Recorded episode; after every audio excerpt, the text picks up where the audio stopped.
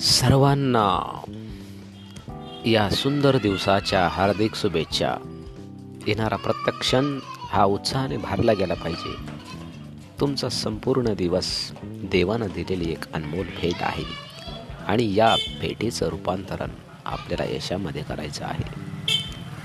कुठल्याही प्रकारच्या नकारात्मक विचारांनी आपलं मन त्यामध्ये अडकणार नाही याची दक्षता आपण घ्यायची आहे. प्रत्येक गोष्टीतून काही ना काहीतरी चांगलं निघतं. त्या दुर त्याच्याकडे आपलं पा आपण लक्ष दिलं पाहिजे. मग आज गुरुवार आहे. सकाळची सुरुवात एखाद्या सुंदर मंदिरात जाऊन देवाचं दर्शन करा नामस्मरण करा. संपूर्ण दिवस खूप आनंदात आणि उत्साहात जाणार आहे. हाच विचार सदा डोक्यात ठेवा. आपलं जे देह आहे त्यासाठी आपण काय करतोय? काय कमी आहे? काय केलं पाहिजे याचा विचारसुद्धा आज आपण केला पाहिजे.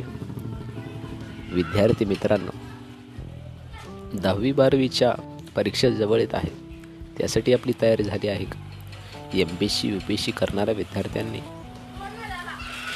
आजच्या दिवशी आपण कुठपर्यंत पोहोचलो याची याचं परीक्षण आपण केलं आहे का?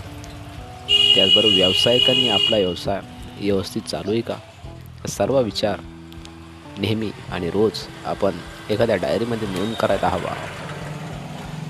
एकंदरीत कुटुंबाची काळजी घेत स्वतःचे आरोग्य जपत हे सर्व गोष्टी करून आजचं शुभ गुरुवार आपल्या सर्वांसाठी अतिशय शुभ जावं व दररोज असाच प्रत्येक दिवस शुभ राहो. श्री स्वामी समर्थ.